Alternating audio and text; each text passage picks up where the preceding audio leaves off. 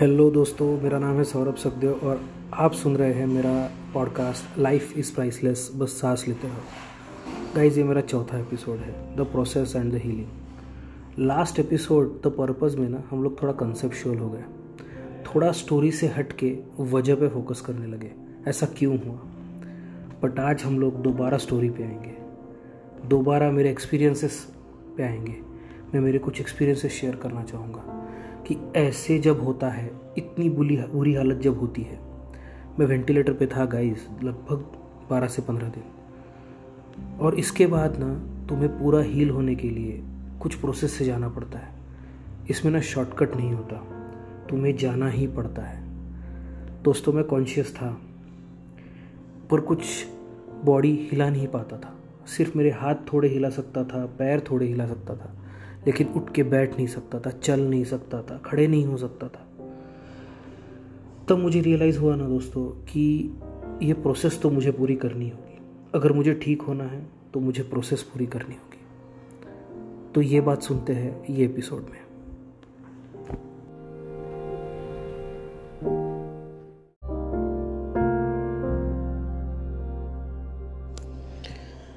दोस्तों, बात ऐसी है ना कि मैं वहाँ सिर लेटा हुआ था। मेरी आँखें खुली थी, मैं सारी चीज़ें सुन सकता था, समझ सकता था। मुझे ना बेसिक बाथरूम और टॉयलेट का भी सेंसेशन नहीं था। दोस्तों, ये इमेजिन करके आज बहुत बुरा लगता है। बहुत हैवी भी लगता है। बेसिक चीज़ें बेसिक चीज़ें जो तुम्हें आनी चाहिए, जो तुम्हें समझनी चाहिए, वो भी तुम समझ नहीं पाते हो। बहुत डिफ़िकल्ट होता है दोस्तों। तब ना मुझे रियलाइज़ हुआ कि मुझे ठीक अगर होना है तो मुझे ये सारी चीज़ों से धीरे धीरे जाना पड़ेगा। अगर पूरी तरह हील होना है तो पूरा समय देना होगा। दो इंसिडेंट्स है। मैं बताना चाहूँगा आपको।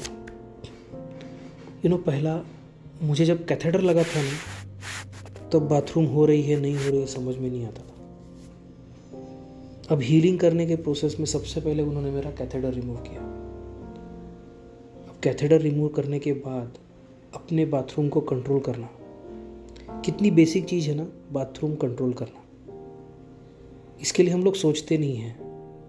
ये अपना रिफ्लेक्स है। बट तब मुझे सोचना पड़ता था। ध्यान लगाना पड़ता था। अगर बाथरूम करना है तो किसी को बुला के कंटेनर मंगवाना पड़ता था। कंटेनर में करना पड़ता था। बहुत एम्बेरसिंग होता है दोस्तों। और ऐसा नहीं था कि मैं फट से उठा और फट से बाथरूम जाके आया। नहीं। हर बार, दिन में चार से छः बार किसी को बुलाना, किसी को बोलना कि कंटेनर दो, मुझे बाथरूम करना है। चीज़ें ना तुमको ज़मीन पे ला लेती है। ऐसा ही दूसरा चीज़, ऐसा ही दूसरा इंसिडेंट मुझे डायपर पहनाया था अडल्ट डायपर पहनाया था। क्योंकि ऑब्वियसली मोशन पे भी कंट्रोल नहीं था। मोशन ना हो जाती थी दोस्तों। सोचो यार, आप ऐसे उम्र में कि तुम्हारे बच्चे हैं और तुम्हें बाथरूम और मोशन पे कंट्रोल नहीं हो पा रहा। डायपर में हो जाती थी यार मोशन और फिर किसी को बुलाना पड़ता था कि भैया साफ़ करके तो मुझे मोशन हुई है। तुम्हारा ईगो होता है ना फट से गायब हो जाता है। कोई भी चीज़ के बारे में तुम्हें लगता है ना कि मैं तीस मार का हूँ, मैं तोपचंद हूँ, सब खत्म। एकदम ज़मीन पे आ जाते हो तो एकदम ज़मीन पे आ जाते हो। सबकी लेवल सेम है। और उस समय वो बंदा जो तुम्हें साफ़ करके देता है, साफ़ कपड़े पहना देता है, वो तुम्हारे लिए सबसे बड़ा हो जाता है। एक छोटा इंसान जिसे हम अदरवाइज़ शायद शायद छोटा समझेंगे। लेकिन वो उस समय सबसे बड़ा रहता है। ये चीज़ ना, ये प्रोसेस ना जानी पड़ी। और मेरे लिए ना रियलिटी चेक ये था। ऐसा होता है और मुझे पता है मेरे जैसा ऐसा एक्सपीरियंस बहुतों को मिला होगा। और मैं ये नहीं चाहूँगा कि ऐसा एक्सपीरियंस किसी और को मिले। लेकिन ज़मीन पे आना तो ज़रूरी है। ईगो से कुछ नहीं होना है दोस्तों। ये मैं वहाँ पे सीखा। ईगो ज़ीरो तुम्हारे पैर ज़मीन पे। क्योंकि छोटी से छोटी चीज़ के लिए तुम किसी पे डिपेंडेंट हो। और ये हीलिंग प्रोसेस के लिए तुम्हें रुकना पड़ेगा। तुम्हें लंबा रास्ता जाना पड़ेगा। धीरे धीरे करना पड़ेगा।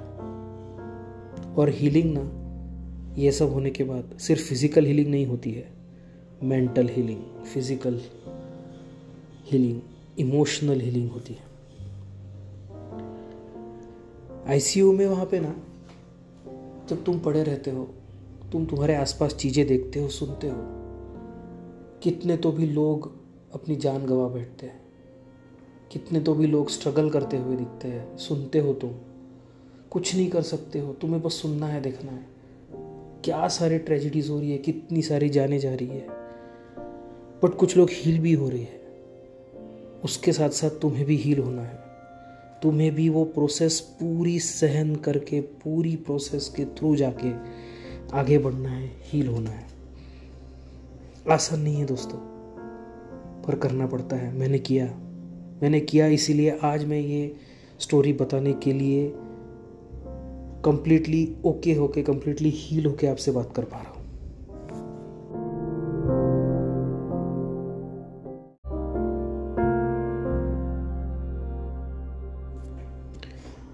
दोस्तों, चाहे कुछ हो जाए, चाहे ये कितनी भी ट्रेजिडीज तुम्हें दिखे, चाहे कितनी तकलीफ़ तुम्हें हो रही हो, पर हमें आगे बढ़ना पड़ता है।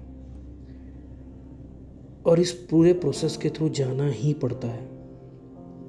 और इसमें ना, कोई शॉर्टकट नहीं होता दोस्तों। करना तो पड़ता है।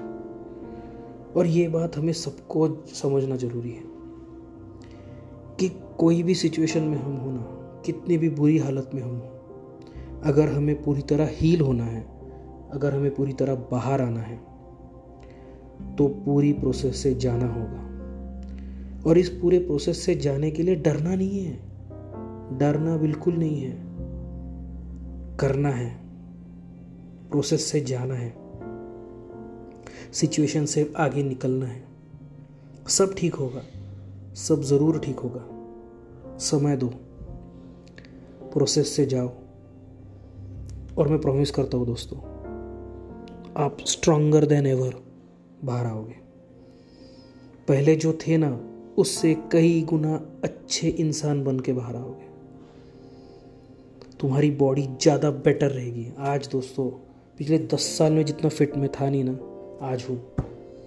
आज मेरे बॉडी पे मुझे उतना कॉन्फिडेंस आया है, क्योंकि मैंने पूरी प्रोसेस जाने दी। पूरा हील हुआ दोस्तों, साल भर लगा। बट पूरा हील हुआ मैं। पूरे प्रोसेस से गया। दोस्तों, पता है क्या इसकी शुरुआत कब हुई? हील होने की। हाँ डिस्चार्ज होने से पहले ना, दो दिन पहले उन्होंने मुझे एक रूम में शिफ्ट किया, एक वार्ड में शिफ्ट किया। अब इस वार्ड में ना, जब मैं पलंग पे लेटा हुआ था ना 45 डिग्री में, बाजू में एक खिड़की थी और खिड़की से बाहर मुझे कुछ झाड़, झाड़ी दिख रही थे। थोड़ी हवा आ रही थी, पत्ते हिल रहे थे। दोस्तों, मैंने सादे पेड़, हरी पत्तियाँ देखी नहीं थी डेढ़ दो महीने से। और वो समय ऐसा था कि मुझे ऐसा लग रहा था कि मैं पहली बार देख रहा हूँ। और मुझे जो सुकून मिल रहा था ना, जो सुकून मिल रहा था वो देख के। मुझे पता नहीं, आधा घंटा पौना घंटा मैं बस देख रहा था। कुछ थॉट्स नहीं दिमाग में। कुछ थॉट्स नहीं। बस देखते जा रहा था, देखते जा रहा था। और कहीं तो भी वहाँ पे ना, मैं मेंटली हील होना स्टार्ट हो गया। और जब मेंटली हील होना साथ हो गया तो इमोशनली हील होना स्टार्ट हो गया। फिजिकली हील होने में समय लगने वाला था। बट मेंटल और इमोशनली हील होना बहुत ज़रूरी था। और वो स्टार्ट हुआ दोस्तों। बेसिकली ना, मैं सीखा हूँ ये बात। कि एक प्रोसेस से जाना ज़रूरी होता है। वो प्रोसेस तुम्हें तब शायद डिफ़िकल्ट लगे, तब शायद बहुत लंबी लगे। बट जब वो ख़त्म हो जाती है ना, उससे तुम पूरी तरह से जाते हो ना तो तुम्हें रियलाइज़ होता है कि वो कितना ज़रूरी था। दोस्तों, मेरा ये एक्सपीरियंस बहुत रेयर था।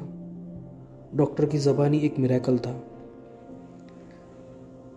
बट आज जो मैं हूँ, ये वो प्रोसेस के कारण है। The process and the healing के कारण है। इमोशनल हो जाता हूँ दोस्तों मैं, वो बात करता हूँ, तब थोड़ा अभी भी इमोशनल हो गया हूँ बात करते करते।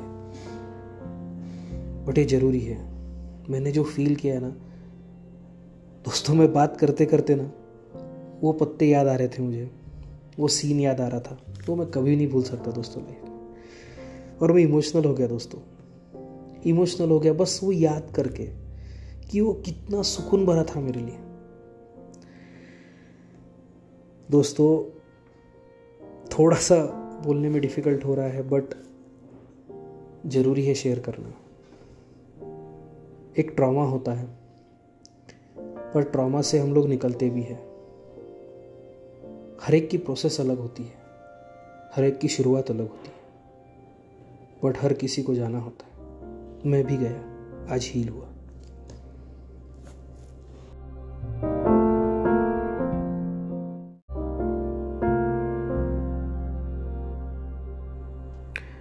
बस दोस्तों, ये था मेरा चौथा episode the process and the healing आखिरी आखिरी में थोड़ा इमोशनल ज़रूर हो गया मैं।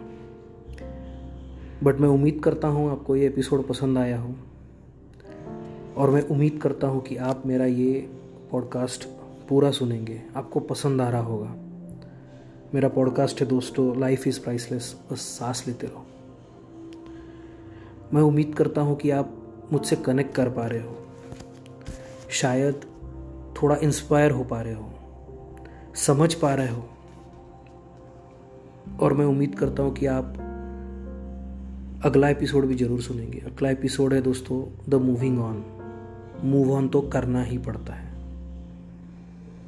प्लीज़ दोस्तों, मैं रिक्वेस्ट करता हूँ कि मेरे एपिसोड को रेट करिए, मेरे पॉडकास्ट को रेट करिए सब्सक्राइब करिए।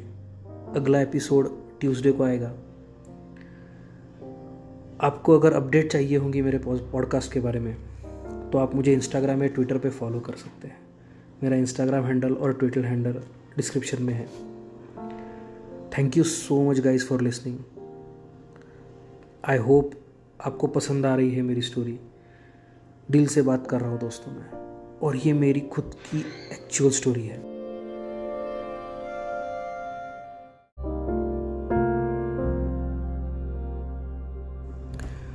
Thank you so much guys for listening take care अगले एपिसोड में मिलते हैं.